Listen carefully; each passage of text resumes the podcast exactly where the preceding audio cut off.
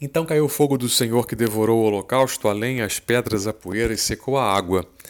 Vendo isso, o povo todo prostrou-se com o rosto em terra, exclamando: É o Senhor que é Deus! É o Senhor que é Deus! Olá, bem-vindo ao Pensando Direito. Hoje, quarta-feira, 10 de junho, quarta-feira da décima semana do Tempo Comum. Vamos encontrar como primeira leitura esse belíssimo episódio do Sacrifício no Monte Carmelo, primeiro livro dos Reis, capítulo 18, versículos de 20 a 39 e o Evangelho de São Mateus, no capítulo 5, versículos de 17 a 19. Bom, aí na cena né, do sacrifício no Monte Carmelo, a gente vai encontrar a grande oração de Elias, que é seguida pela manifestação do poder do Espírito, né? O poder do Espírito do Senhor que consome aí os holocaustos e prova então quem é o verdadeiro e único Deus. O Carmelo é essa cadeia montanhosa, mais ou menos de 600 metros de altura, que tem uma extensão aí de 30 quilômetros, que começa no porto de Haifa, aí na Terra Santa, e vai até a, em direção ao sudeste, né? Aí 30 quilômetros de extensão, mais ou menos. Bom, no tempo de Elias, esse lugar tinha uma vegetação muito bonita, muito propícia para os cultos pagãos da época, sobretudo aqui para aquele que faziam os cananeus, né? com culto a Baal. Bom, ali, por meio do fogo do sacrifício, se manifesta então que o Deus de Israel é o único e verdadeiro Deus. O sacrifício no monte é a prova definitiva para a fé do povo.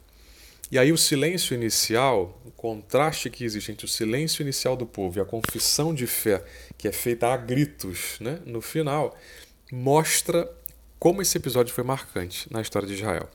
E esse, essa confissão de fé final, que é feita no, no final do episódio, mostra que esse, essa evangelização de Elias foi muito significativa, né? Ou seja, essa confissão de fé é fruto de tudo aquilo que o profeta realizou em meio aos homens. É um eco da fé do profeta, né? que testemunha o Deus vivo. E que testemunha o Deus vivo com o próprio significado do seu nome. Né? Ele significa o Senhor é meu Deus. E esse nome anuncia o grito do povo em resposta à sua oração sobre o Monte Carmelo, como está sinalizado também no Catecismo da Igreja, parágrafo 2582. O fogo que consome o sacrifício é figura do Espírito Santo.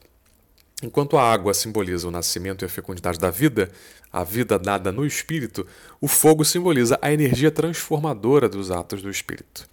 O profeta, que surgiu como fogo e cuja palavra abrasava como fogo, como uma tocha de fogo, vai dizer o Eclesiástico 48.1, com a sua oração atraiu o fogo sobre o sacrifício. Fogo que é figura do fogo do Espírito, que transforma tudo aquilo que toca, né? transforma os nossos corações a nossa vida. Bom, João Batista, que anuncia o Senhor, que anunciou o Senhor preparando o seu caminho, o precedeu com o espírito e o poder de Elias. Associação bonita que a Escritura faz, né? Toda atividade profética que precedeu o Senhor Jesus. E todos esses personagens são figuras de Jesus.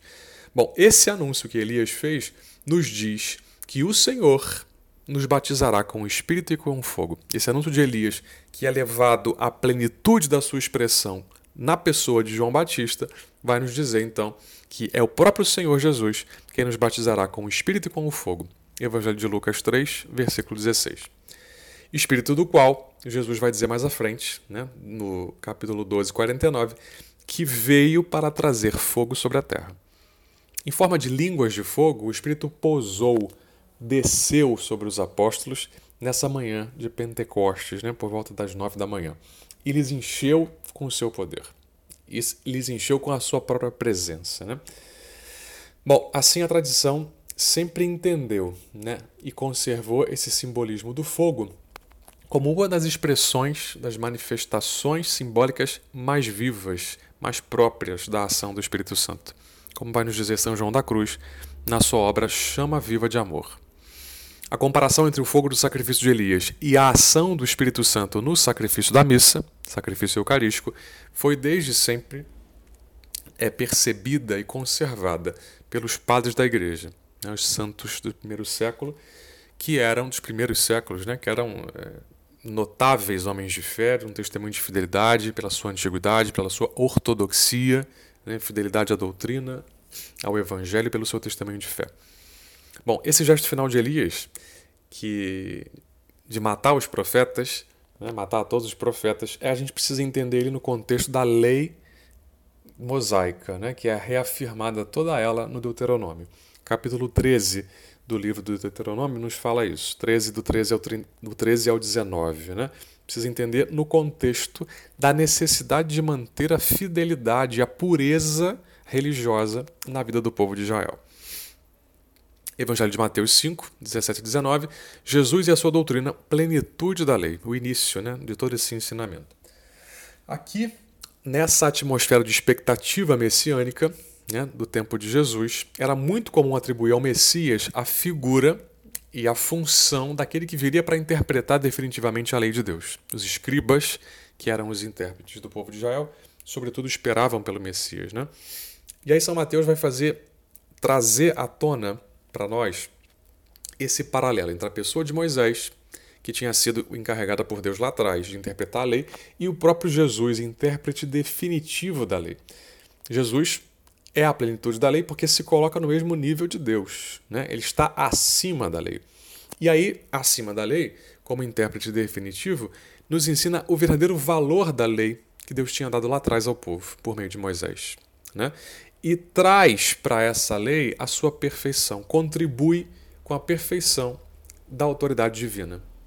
A partir da autoridade divina, dá a interpretação, o sentido, o significado definitivo dessa lei. E aí, em certo sentido, o que, que Jesus adiciona à lei?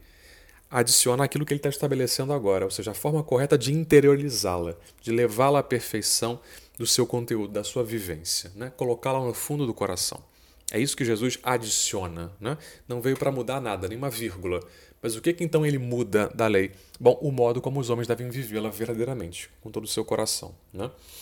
E aí, depois de ter ensinado o valor da lei de maneira geral, o Senhor vai pontuar aqui o seu verdadeiro cumprimento, mostrar que a forma correta de cumprir a lei vai para muito além de uma observância meramente ritual, exterior, ali legalista, né, ao pé da letra muito, vai para muito além disso. Né? E vai exemplificar com, vários, com várias antíteses, né? com várias coisas a princípio paradoxais, como a gente vai ver na continuidade nesse evangelho de amanhã.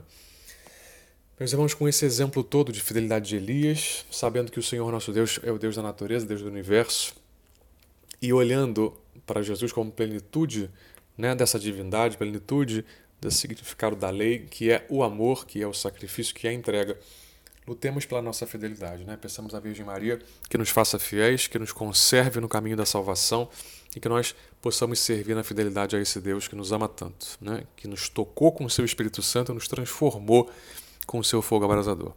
Deus abençoe você e a sua família.